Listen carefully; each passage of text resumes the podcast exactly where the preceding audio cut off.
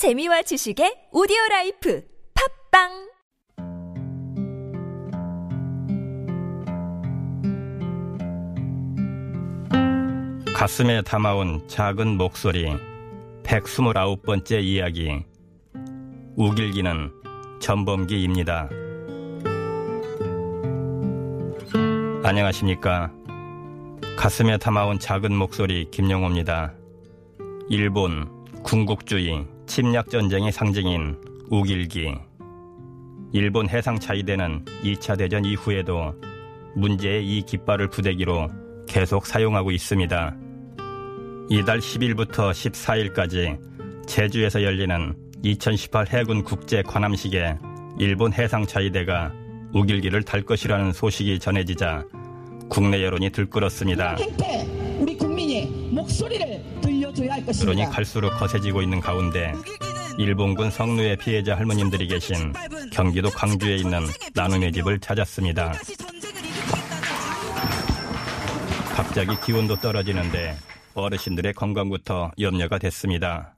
식사들은 잘하세요? 식사가 안 돼서 L튜브로 그러니까 액체로 식사를 하시는 할머니들도 계시고. 할머니 누워 계셔도 돼. 누워 계셔도 돼 할머니. 라디오니까 누워 계셔도 돼. 일어나실 거야? 올해 92 이옥선 할머니께서는 수액 맞는 것도 중단하시고 이야기에 응해주셨습니다. 빼야 되는 거예요? 예. 아이고. 이옥선 할머니는 영화 귀향의 실제 주인공이시기도 합니다. 백주대로서 강제 납치돼 일본군 성노예 생활을 해야만 했지요. 전해가 한국 딸들 하나도 끌어간 게 없다 하는데 11살부터 가져갔어요. 11살. 11살이 뭔가 빚던지 11살부터 27까지 가져갔어요. 한국에 여자가 있었겠는가 보시오. 이랬는데 할머님께서는 그 끔찍했던 기억을 떠올리며 일본의 해상자위대가 욱일기를 달고 우리 영토에 들어오겠다는 얘기에 울분을 터뜨리셨습니다.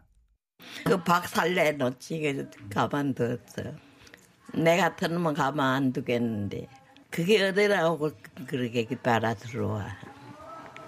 법을 맹글어야지.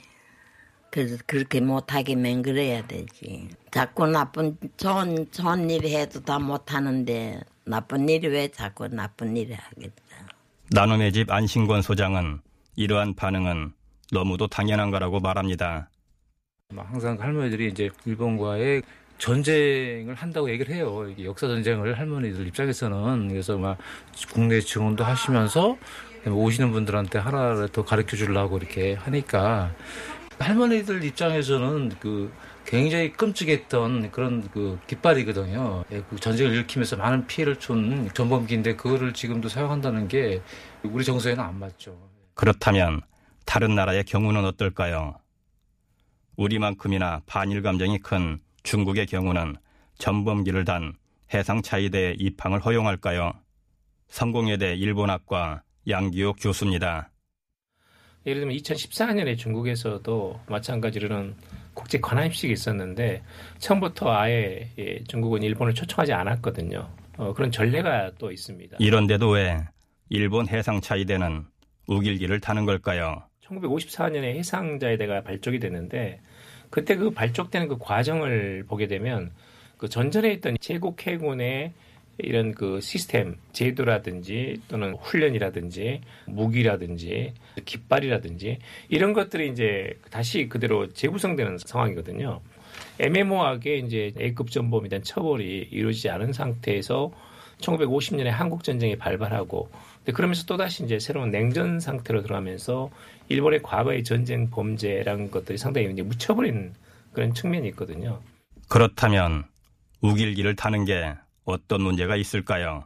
지난 10여 년 동안 전 세계 욱일기 퇴치 캠페인을 꾸준히 펼치고 있는 성신여대 서경덕 교수의 얘기를 들어봅니다. 1870년에 16방향으로 뻗어나가는 문양의 욱일기가 일본 제국주의, 그러니까 육군의 군기로 공식 채택이 됐습니다. 그래서 그 이후에 1940년대 이제 태평양 정의 당시에 대동아 공여권을 내세우면서 대동아기로도 불리기도 했다라는 거죠. 그래서 이런 욱일기를 계속 사용하겠다는 거는 역사를 인정하지 않으려고 하는 그런 말이 아닐까라는 생각이 듭니다. 예전에 제국주의와 군국주의를 아직까지 버리지 못했다라는 가장 큰 증거가 아닐까, 저는 그렇게 판단하고 있습니다. 그런데요, 일본 국민들은 욱일기가 전범기라는 걸 알고 있을까요? 그러니까 제가 일본에 출장을 자주 가는 편인데요. 뭐 독도 문제라든지 일본군 위안부 문제, 그다음에 또 강제징용 문제, 이번처럼 어떤 욱일기 문제, 이런 부분에 관련돼서 보통 젊은이들이 잘 모르고 있다라는 거예요. 일본 젊은 층들이 핸드폰 케이스라든지 이런 데 욱일 모양을 가지고 있는 친구들 꽤 봤었어요. 근데 제가 물어봤습니다. 이게 무슨 뜻인지 알고 이걸 지금 하고 있느냐 하더니, 그냥 일본을 우리 대표하는 디자인이다. 단순히 이렇게 디자인으로 오인하는 경우가 굉장히 많더라고요. 더 큰 문제는 해상 자위대만 전범기를 사용하는 게 아니라는 겁니다. 대형 욱일기로 응원한 사실은 욱일기가 박힌 여성복이 2월달 평창올림픽 때요, 일본 선수가 이 욱일기에 관련된 모자를 쓰고 나타나서 굉장히 큰 논란이 됐었죠. 그리고 지난 6월에는 러시아 월드컵 때 일본과 세네갈전에서 일본 응원단에서 이 전범기 응원을 펼쳐가지고 굉장히 큰 또 논란이 됐었습니다. 국제적인 스포츠 행사 등이 있을 때 자국을 응원할 때도 전범기를 사용해 논란이 되기도 했죠. 1988년 한국에 왔고 2003년 귀화한 후 현재도 한국과 일본의 역사를 연구 중인 세종대학교 독도종합연구소 소장 호사카 유지 교수의 얘기입니다. 전쟁을 잘 모르는 세대가 오히려 그러한 일본의 산진물을 함부로 쓰기 시작했다.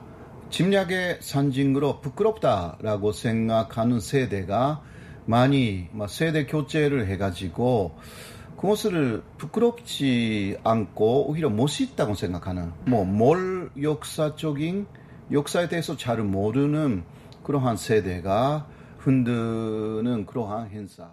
호사카 유지 교수는 일본에서 자국의 역사를 모르는 세대가 늘어가는 건 역사를 가르치지 않기 때문이라고 지적합니다. 19세기 중반 이후 바로 일본이 근대화가 돼가지고 일본에서는 메이지 시대라고 하는데요. 메이지 유신의 이후의 역사에 대해서 거의 배우지 않습니다. 예를 들면 면소마후 시의 사건을 제가 알게 돼서 일본의 어떤 책에서 읽어서요. 그때야 저도 처음으로 알게 된 것이고, 실제로 한반도 안에서 일본이 무엇을 했는지 거기에 대해서는 거의 무지입니다. 게다가 과거의 역사를 부정하고 왜곡하기를 고집하는 현 일본 정권의 영향 또한 큽니다. 그 우파적인 사람들을 부정하려고 하는 거죠. 그러니까 난징 대학살 같은 것은 거의 없었다라든가, 위안부 문제라는 것은 제도적인 것이었지 간제 연행 같은 거 없었다, 이런 식으로 부정하게 나가는 사람들. 현재 아베 정권이라고 하는 그 역사 수존주의자이기 때문에 그 위에서 그러한 거부하는 걸 보이기 때문에 아래에 있는 사람들은 그 영향을 받아가지고 바뀌었다라고 할 수 있죠. 제2차 세계대전에서 일본은 욱일기, 독일은 하켄크로이츠를 상징물로 이용했습니다. 하지만 전쟁이 끝난 후 두 나라의 태도는 다릅니다. 독일은 하켄크로이츠의 사용을 법으로 금지했지만 일본은 해상자위대를 창설하면서 다시 사용하기 시작했지요. 독일 나치 하켄크로이츠와 같은 이제 전범기라는 게 중요한 거고요. 제2차 세계대전 이후에는 독일에서는 하켄크로이츠의 사용을 법적으로 금지했던 것과는 달리요, 일본에서는 종전 이후에 잠시 또한 사용을 안 했습니다. 왜 사용을 안 했죠? 그들도 좀 눈치가 보였겠죠. 하지만 몇 년 뒤에 바로 해상자위대, 육상자위대가 창설되면서 다시 사용하기 시작을 했다라는 거죠. 일본이 이제껏 반성할 줄 모르는 데에는 우리와 주변 나라들의 책임도 없는 건 아닙니다. 일본이 그렇게 하도록 용납하고 있는 것은 바로 우리들이니까요. 한국에서의 진일반 문제라는 게 있잖아요. 프랑스 같은 나라는 나치 독일에 협력한 사람들 모두 그 사형이나 중형을 줬습니다. 독일도 마찬가지고. 그런데 98년하고 2008년에는 이 이 전범기를 달고 들어왔었습니다. 부산에서 했던 걸로 제가 기억하고 있는데 그때는 한국 측에서 여기에 대해서 별다른 그 요청을 하지 않았어요.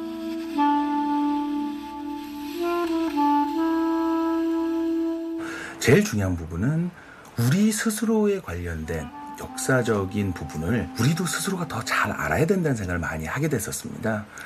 거짓된 주장이다 하더라도 우리가 제대로 알고 있어야 올바른 방향으로 반박할 수 있다는 거죠. 우리의 노력만으로 부족하다면 다른 나라들과도 뜻을 모아야겠습니다.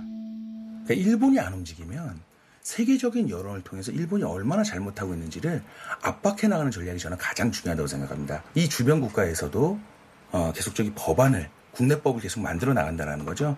그러다 보면은 일본이 아무리 자기네들이 우긴다 하더라도 마음대로 사용할 수 없는 그런 명분을 우리가 계속 만들어 나가는데 민간 차원에서의 어떤 움직임이 굉장히 저는 중요하다고 생각이 들거든요.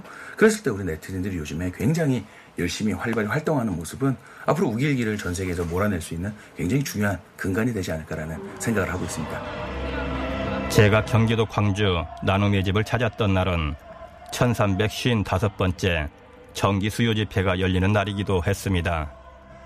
이날 수요 집회에서도 1000여 명의 시민들이 전범기인 욱일기를 단 군함이 제주도로 들어오는 걸 용납할 수 없다며 목소리를 높였습니다. 집회 중 올해 연세 93 일본군 성노예 피해자인 김복동 할머니께서 직접 단상에 오르났습니다. 어제 개미 전장치던 그 국기를 들고 들어온다고 옛날에 우리나라 점령해가지고 일본 정부는 자기네들 잘못을 절대 몰라요. 지난 10월 5일 전범기를 개양하고 참가하겠다던 일본은 결국 불참을 통보했습니다. 하지만 이번 행사에 불참한 것으로 욱일기 문제가 해결된 건 아니지요. 이번 논란을 계기로 우리 국민 모두가 욱일기는 결코 용납할 수 없는 전범기임을 확실히 알고 앞으로는 아예 국내 반입을 금하는 법적 근거를 마련해야겠습니다. 뿐만 아니라 욱일기는 전범기임을 널리 알려 일본이 과거 제국주의, 군국주의에 대한 올바른 청산을 할 수 있도록 해야 할 것입니다.